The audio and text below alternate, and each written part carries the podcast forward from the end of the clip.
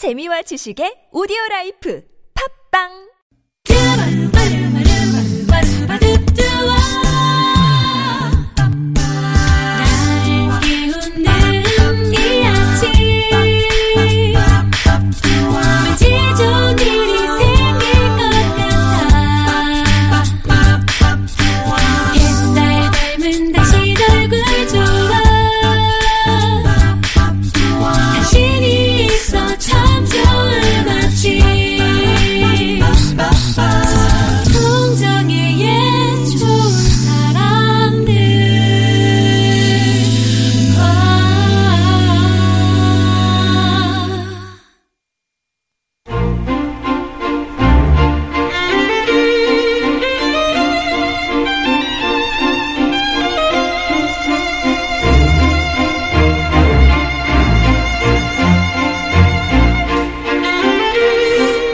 영화에 대한 사전 정보를 글로 보고 영화 속의 프로그램을 통해 봐도 직접 그 영화를 봐야 느낄 수 있는 게 있습니다. 그건 바로 감동인데요. 여러분이 잊고 있던 감동을 꺼내드리는 시간, 김세윤의 영화를 만나다. 영화 읽어준 남자, 김세윤 작가 오셨습니다. 안녕하세요. 네, 안녕하세요. 예, 영화를 만나다. 요즘 뭐 대작들이 많이 나오고 있어서 네. 그 와중에 또 어, 볼만한 개봉작들을 하나씩 소개해주고 계시는데 네. 어떤 영화 갖고 오셨어요? 어, 이제 방학은 방학인가 봐요. 네. 온 가족이 볼 수 있는 영화가 개봉을 했고요. 네. 어, 그 작품을 소개해 드리려고 합니다. 제목은 코코. 코코, 네. 예, 애니메이션. 네, 요즘 애니- 많이 소개되더라고요. 아마 이건 이제 영화를 국내 배급하는 쪽에서도 아마 기대를 많이 하고 있을 거고요. 음, 어, 왜냐하면 외국에서 이제 성적이 그 좋잖아요. 네. 그 이게 성적이 좋았거든요. 미국에서도 어. 3주 연속 1등을 했고 미국뿐만이 아니라 멕시코에서는 뭐 엄청난 기록을 세웠고 아. 그럴 수밖에 없는 게 영화의 배경이 멕시코거든요. 네네. 그래서 멕시코에서는 엄청나게 또 흥행을 이미 했고 중국에서도 또 어마어마한 흥행을 했어요. 어, 어. 근데 이게 이제 그 한국에 그러니까 한국에도 지사가 있는 그 전 세계적인 큰그 그 배급사다 보니까 음, 한국 배급사가 부담을 갖지 않을까 싶어요. 음. 야 이거 멕시코에서도 잘 되고 주- 옆 나라 중국도 잘 됐는데 한국도 잘 되는 게 당연하지 않겠어?라는 기대를 하지 않을까 아, 싶습니다. 우리가 그러면 조금 늦게 개봉하는 거네요? 예, 그렇습니다. 어. 살짝 그 개봉 시기 좀 늦고요. 아마 한국에서는 뭐 이거는 그냥 저의 추측입니다만 일단은 방학 시즌을 맞아서 아이들과 함께 볼 수 있게 시기를 잡았을 것이고 그리고 또한 이게 단지 애들하고 보기 좋은 뭐 오락 영화 정도가 아니라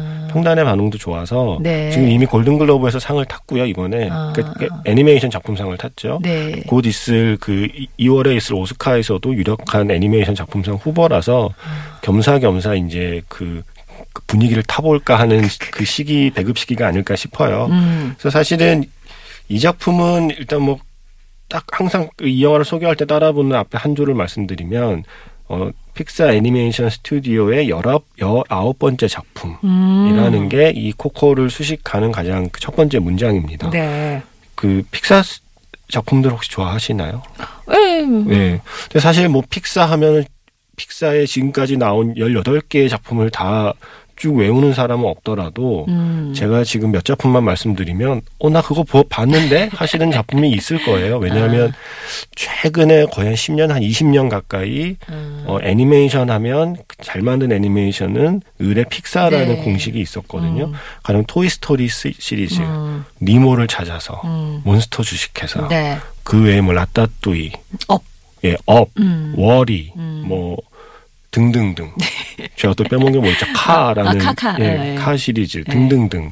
뭐 인크레더블도 있고요. 사실은 아. 재밌게 보았다고 는 애니메이션의 상당수가 픽사라는 이름을 달고 나오는 그 애니메이션이에요. 음. 그래서 그 픽사 스튜디오의 19번째 작품이라는 것만으로 어 거기가 만드는 거라면 기대해 볼만 하겠는데 하시는 분이 아마 있을 거고요. 음. 또 하나 재밌는 건 이게 첫 번째 뮤지컬 애니메이션이에요. 그러니까 픽사가 만든. 아. 보통 우리가 예전에 미국 애니메이션, 흔히 미국 애니메이션 하면 디즈니 애니메이션을 떠올렸고, 음. 디즈니 애니메이션 하면 뭐 인어공주나 미녀와 야수나 라이온킹부터 시작을 해서 디즈니 애니메이션의 특징은 뮤지컬이었어요. 다. 네. 인어공주에서도 가재가 노래를 하잖아요. 아, 그쵸, 그쵸. 가재만 하는 게 아니라 모두가 아. 노래하는데 가재도 노래하죠. 그리고 뭐 라이온 킹도 기본적으로 뮤지컬이고 미녀와 야수도 뮤지컬이고 어 최근에 그나 비교적 최근에 개봉한 라푼젤이나 아니면 뭐 한국에서 거의 그 국민 애니메이션이 되었던 겨울 왕국도 기본적으로 뮤지컬 형식을 띈 애니메이션이에요. 음. 네. 그거를 만들었던 건 디즈니 애니메이션 스튜디오거든요. 아. 그 디즈니 애니메이션 스튜디오의 그 가장 큰 특징은 뮤지컬 애니메이션을 만들어 왔다는 거죠. 네. 근데 픽사 애니메이션 스튜디오는 일종의 디즈니의 자회사로 이제 들어간 거거든요. 아. 그런데 서로 약간 약간 자기 브랜드를 유지하면서 독립된 스타일로 각자 알아서 이제 영화를 만들어 왔는데 어쩌면 이번에 처음으로 디즈니와 픽사의 진정한 콜라보가 이루어진 것 같다. 음. 왜냐하면 픽사 스튜디오의 애니메이션들이 하지 않던 짓. 가령 뭐 토이 스토리에서 배경음악은 나오지만 주인공들이 막 물론 뭐 한두 장면 노래를 가- 부르긴 어. 합니다만 주인공들이 대사로 해도 될 걸 막 노래로 하거나 하는 애니메이션을 만들지 않았어요. 근데 이번에 처음으로 주인공들이 노래를 노래를 하는 하는군요. 뮤지컬 애니메이션을 픽사의 이름을 달고 만들게 된 겁니다. 음. 그리고 바로 그 주인공들이 부르는 그 수많은 노래 중에 맨 마지막에 나오는 주제곡은 겨울왕국의 주제곡을 작곡한 작곡자들이 만든 곡을 아. 픽사 애니메이션 스튜디오에 이제 엔딩 크레딧을 흐르게 되는 거죠. 이야. 그래서 사실은 그- 그래서 이- 이게 기본적으로 이 영화를 설명할 때 항상 언급하는 게 픽사의 열아- 열아홉 번째 영화 그리고 픽사의 첫 번째 뮤지컬 영화라는 이제 설명을 할 수 있을 겁니다. 이그 근데 재밌는 게그 그러니까 첫 번째 뮤지컬 영화라는 타이틀 말고 또 하나가 붙어요. 처음으로 멕시코를 배경으로 한 애니메이션. 멕시코 배경. 그 이거 보면서 아, 그 미국의 그 히스패닉 인구가 많아지기는 많아졌구나. 네, 그러니까 네, 네. 확실한 시장은 음, 음. 시장이구나라는 생각을 하게, 하게 만드는데 이 영화의 공동 감독인 에드리언 몰리나의 그- 그러니까 그 조상을 거슬러 올라가면 멕시코의 그 주- 멕시코 피가 있는 거예요, 이 감독이. 아, 아, 아. 근데 사실 처음 이 이야기를 생각해낸 거는 그 멕시코 혈통을 갖고 있는 에드리언 몰리나 감독이 아니라 음. 에드리언 몰리나 감독과 함께 이 영화를 만든 리 언크리치라는 감독이 그냥 막연하게 멕시코 애가 뭐 이렇게 뭐 하는 얘기하면 재밌을 것 같은데 음. 라는 정도의 아이디어를 낸 게 거의 거의 한 7, 8년 전이고요. 네. 그 얘기를 구체적으로 이제 구체화적으로 만든 게 에드리언 몰리나 감독인데 음. 자신의 혈통인 멕시코의 문화를 다, 다 녹여넣은 시나리오를 만들게 되는 거죠. 네. 그래서 영화의 시작은 뭐냐면 멕시코에 그 유명한 축제가 있어요. 가끔 무슨 그, 어, 외국에 여행 가는 그 TV 프로그램 같은 데에서 보셨을지 모르겠지만 음, 음. 디아데로스 무에르토스라고 해서 음. 죽은 자의 날이라는 이제 네네네. 행사가 있거든요. 다 약간 그 해골 분장을 하고 행진하고 아, 날짜도 그게 미국 그 서양의 오래된 그 명절이라고 해야 되나요? 서양의 오래된 축제죠. 할로윈 축제랑 날짜도 같아요. 음. 그래서 사실은 그냥 할로윈의 meg시코 방식이라고 음. 이해하시면 쉽기는 한데 네네. 그것과는 조금 다른 멕시코만의 어떤 그 무- 문화적인 특성을 갖고 있는 축제거든요. 음. 근데 죽은 자의 날에 그 특징이 뭐냐면 죽은 자의 날에는 죽은 자들이 이승으로 넘어온다. 그래서 이제 가족들이 마련해 놓은 재단에 음, 가족들이 사진을 올려놓고 죽은 자를 기리는 마치 우리가 그러니까 설날에 차례 지내면서 그 그러니까 그런 그러니까 돌아가신 분들을 생각하듯이 네네. 그렇게 그, 그, 세상을 떠난 죽은 자들을 기리면 죽은 자들이 그날은 이승으로 아. 와서 그 영혼이 넘어와서 가족을 지켜본다 뭐 이런 음. 이제 그 일종의 전설을 갖고 있는 축제인 거죠. 네. 그게 배경이고요. 그래서 12살 소년 미구엘이라는 소년은 음악을 너무 하고 싶은 친구예요. 음악을 하고 싶은데 집안에서 음악을 못 하게 해요. 그 집안에 뭔가 아픈 내력이 있어요. 아, 음악과 예. 관련해서 그래서 음악을 못하게 하는데도 이 피가 피를 속일 수가 없는 거예요. 너무 음악이 하고 싶은 주체할 거예요. 수 없는 비. 네. 네. 그러던 어느 날 죽은 자의 날에 그 거기서 오디션 프로가 유행인지 아. 마을 축제에서 이제 노래자랑 대회를 하는데 네. 노래자랑 대회에 참가하기 위해서 기타가 필요한데 기타가 없는 거예요. 아. 그래서 거기 아주 이 과거에 아주 유명한 유명한 유명한 가수였던 자의 그, 그 가수였던 사람을 기념하는 일종의 기념관에 들어가서 기타를 훔쳐서 아. 잠깐 공연하고 갔다 놓으려고 기타를 훔치는 순간 죽은 자의 물건을 훔쳤기 때문에 어. 그 순간 죽은 자들의 세상으로 넘어가는 거죠. 그래서 이 아이는 죽지 않았는데 죽지 않은 몸으로 죽은 자의 세상에 넘어가게 됐고 네. 죽은 자의 세상에서 다시 이제 산자의 세상으로 넘어오려면 음. 가족 구성원 누군가 이제 축복을 받아야 된다는 뭐 이러한 이야기가 아, 있어요. 아, 아. 그래서 이 12살 아이가 산자의 몸으로 죽은 자의 세상을 모험하는 이야기가 음. 코코라는 작품의 큰 줄거리입니다. 네. 근데 뭐 이야기는 복잡해 보이지만 결국에는 가족 영화고요. 가족의 따뜻한 정을 확인하는 영화고요. 그 음. 어, 가족 간의 정을 회복하고 또 가족 간의 사랑을 확인하는 매개가 음악인 거죠. 그러니까 왜 얘한테 노래를 하지 마라. 그 네. 비밀이 풀리는 거죠. 그쵸. 어, 어. 그 대체 대체 왜 그 그렇게 음악을 좋아하기로 유명한 멕시코라는 나라에서 왜 유독 이 집안은 음악을 싫어하게 되었으며 아. 그 음악을 싫어하게 된 데에는 이 할아버지 할아버지 할아버지 하고 조상님의 뭔가 사건이 있거든요. 예, 예, 예. 그렇다면 그 할아버지 할아버지는 어떤 사람이었길래 이렇게 우리 가족을 아. 힘들게 만들었을까에 대한 비밀을 이 아이가 하나하나 이제 알아가면서 나중에는 그래도 우리 모두 한 가족이었어. 그래서 이제 감동적인 마무리를 향해서 가는 영화인데요. 네. 일단은 재밌고요. 네. 일단은 신나고요. 음. 어, 또 웃기고요. 그래서 아마 아이들은 이 영화의 초반부와 중반부를 정말 까르르 까르르 즐겁게 볼 거고요. 음. 옆에 있던 어른들은 마지막 후반부에서 눈물을 펑펑 쏟게 될 겁니다. 그렇구나. 네. 저 추석 때 네. 크리스티안이라고 멕시코 청년이 있는데 네네. 그분이 이제 방송에 나왔었거든요. 그래서 멕시코 네. 애들이 추석만큼 유명한 명절이 있느냐 했더니 네. 이달을 소개를 네, 하더라고요. 네, 네. 이게 어. 되게 유명하다고. 그러면서 네. 막 얘기를 나눠보니까 멕시코 사람들하고 우리하고 되게 정서가 좀 비슷한 면이 있잖아요. 네. 가족 중심의 뭐 네. 그런 거.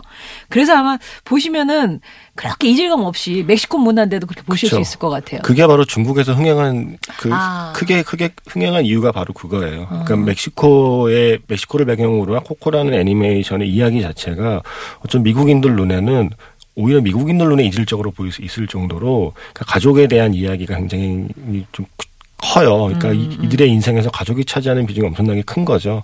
근데 그런 이야기에 공감하는 게 일단 중국. 어. 그리고 어쩌면 한국도 그리고 아마도. 특히 이런 죽은 자의 날과 그러니까 비슷한 형태의 풍습들을 갖고 있는 나라의 그러니까 우리 역시 그 한 문화권이기 때문에 음. 한국에서는 아마 전혀 이질적으로 느끼, 느껴지지 않, 않을 거라고 생각을 합니다. 예. 네. 그 망, 그 죽은 자를 표현하는 것도 아무래도 네. 애니메이션이니까. 그제 크리스마스 악몽이라는 예전 그 스톱모션 애니메이션 이후로 음. 해골이 이렇게 해골의 형태가 영화 내내 나오는 걸 처음 본 것 같은데 사람보다 해골이 많지 않을까요? 그쵸. 거의 그 죽은 자들의 공간에서는 다 그 해골의 형태로만 돌아다니니까요. 근데 기본적으로 아이들이 봐야 되잖아요. 음. 네네. 해골을 무섭지 않게 그리려고 노력한 흔적이 곳곳에 보이고요. 그리고 일단 이 영화는 그러니까 픽사의 기술력이 계속해서 좋아지고 있는데 아, 그러니까 늘 새 작품을 내놓을 때마다 야 정말 애니메이션 애- 애니메이션이라는 장르가 보여줄 수 있는 기술의 끝은 어디인가. 음, 너무 너무 아름다운 장면들이 정말 많습니다. 그래서. 이, 이걸 어떻게 만들어냈지 싶은 어. 장면도 많고.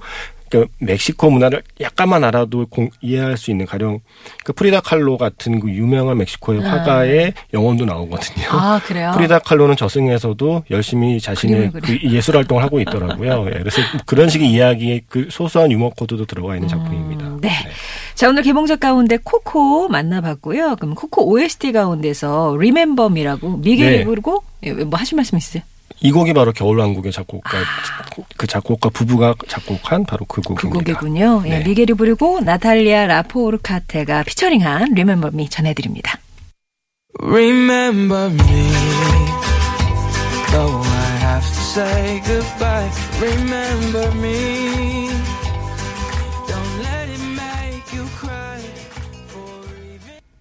금요일은 영화 이야기로 함께합니다. 김세훈의 영화를 만나다. 이주의 개봉작 가운데는 앞서서 코코, 뭐 현지 조사만 3년 완벽한 멕시코를 담아냈다는 평가를 받는 네. 애니메이션 코코를 만나고 왔고요. 어, 이제 함께 볼 어제의 영화는 어떤 건가요? 픽사 애니메이션 스튜디오 작품 중에서 한 편을 골랐고요. 어, 어쩌면 이 작품이 코코랑 갖는 공통점이 하나 있는 것 같아서 네. 그 말씀을 드리려고 이 작품을 골랐고 어, 제목은 인사이드 아웃. 아, 이것도 뭐 워낙 뭐 이미 유명해서 사실 뭐 감춰진 영화를 소개하는 느낌으로 고른 영화는 아니고요. 이건 어른들이 좋아했던 특히 그쵸. 애니메이션 또 예. 같아요. 예. 그래서 사실은 아까 막 그 픽사의 대표작들을 얘기할 때 일부러 이 영화를 빼고 이제 아, 그러셨나요?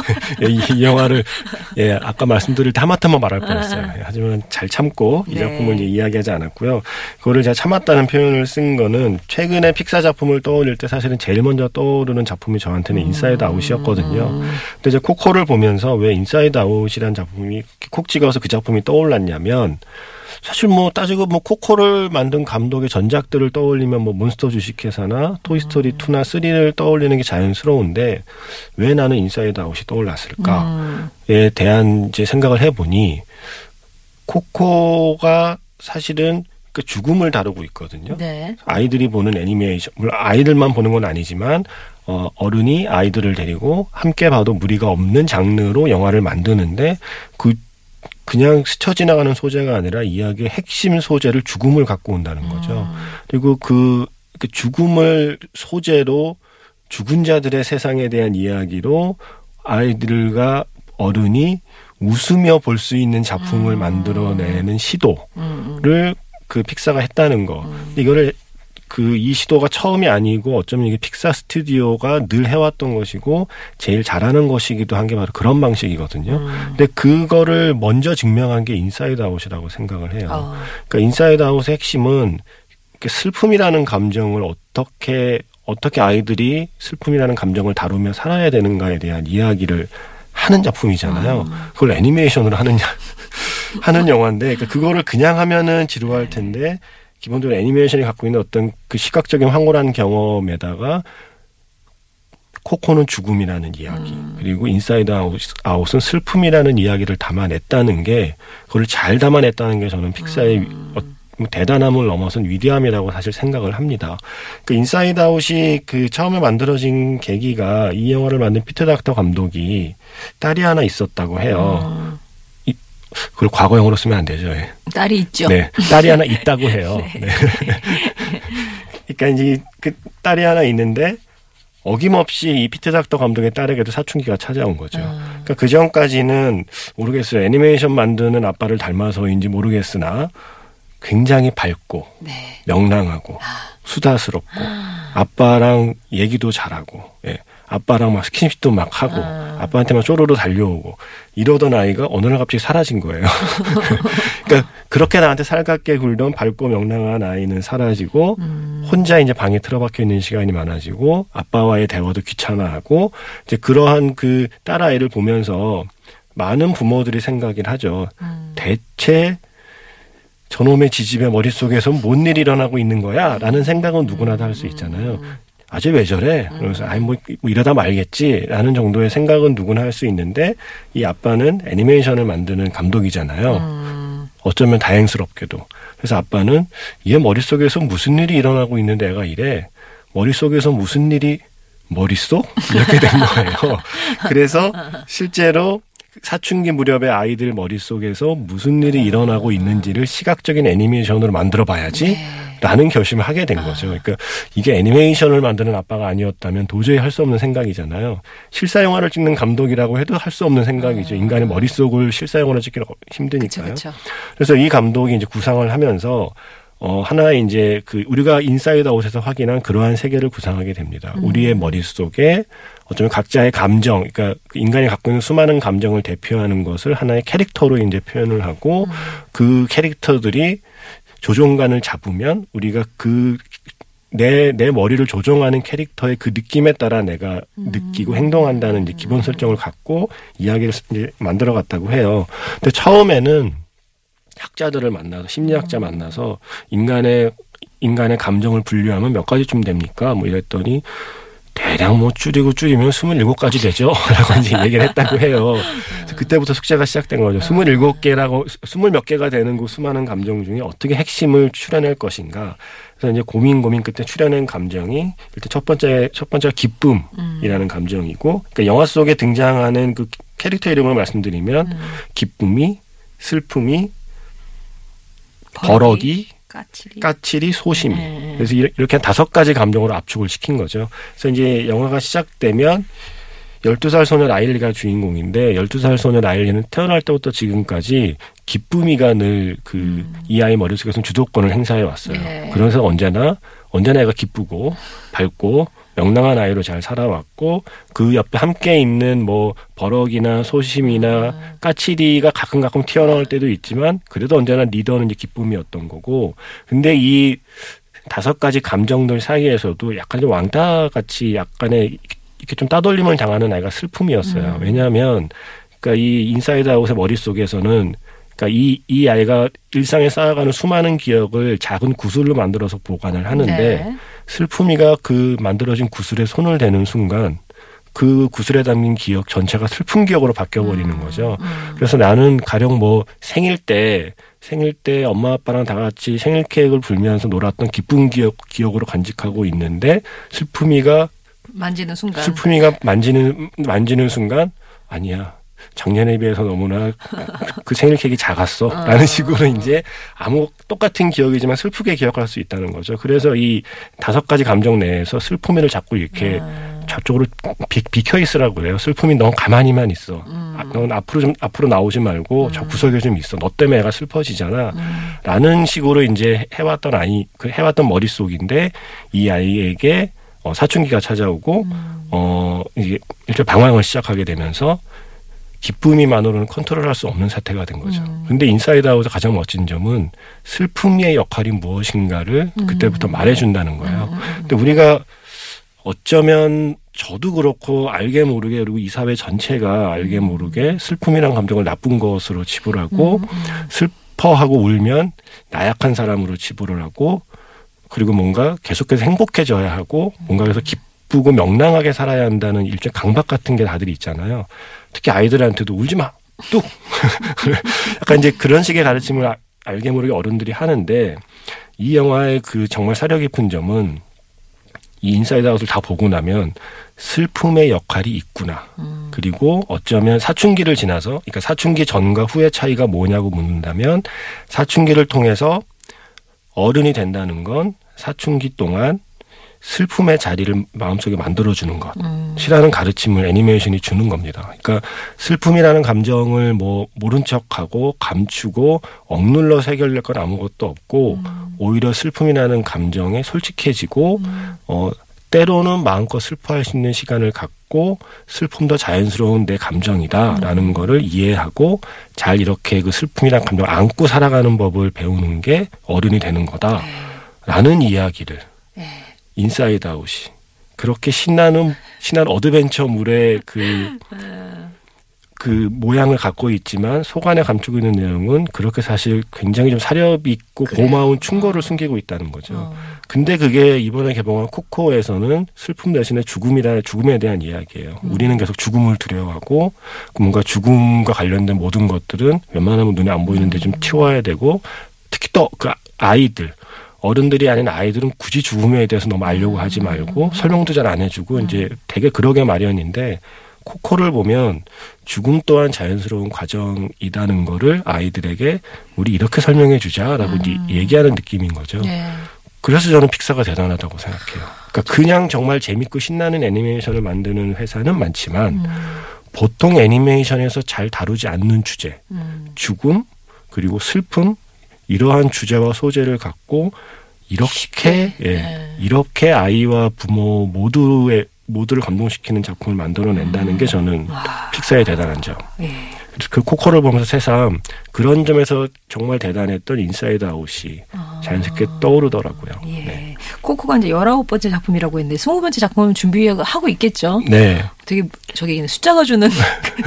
압박이 좀 있겠네요. 근데 이제 지금 향후에 준비된 작품들은 속편이 많아요. 예. 음. 이미 나와 있던 픽사의 그 유명한 작품들에 뭐 인크레더블 2를 비롯해서 속편들이 이제 주로 준비가 되어 있습니다. 음. 네, 네. 자, 오늘은 뭐 픽사의 작품 두 작품 만나봤습니다. 코코에 이어서 인사이드 아웃 예, 만나봤네요. 자, 그러면 그 인사이드 아웃 예고편에 삽입됐던 곡이에요. 보스턴의 More Than a Feeling 전해드리면서 김세훈 작가와 인사 나누겠습니다. 고맙습니다. 네, 고맙습니다.